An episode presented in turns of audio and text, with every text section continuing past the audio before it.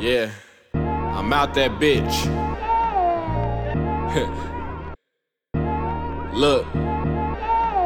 I never would've thought I'd be stuck in a cell three weeks in, and it's like I'm living in hell. Demons all around me, different shades and faces, and the time moves slow. It got me losing my patience, feeling hopeless, like I've been cursed at birth. And a statistic coming up to show sort of a hurts. I could've ended it there, just at half of a verse. Six bars for level five, and a six behind bars, and it ends at six. They feed me this sick as shit, get sick. Do you sit and sit, waiting and waiting as more people get you there?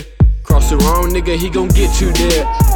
At school, they told me it was college to die. Went to college and made the paper, the feds raiding my spot. Ain't so shit, but a hundred thousand records in studio time. Police question me, but they thinking I'm lying. And every single thing that I write is the truth. Never capping, never lacking, been the same since middle school. Get a bag, flip a bag, have it all when the rent is due. And when I'm out this cell, I'm a ball like when it's due.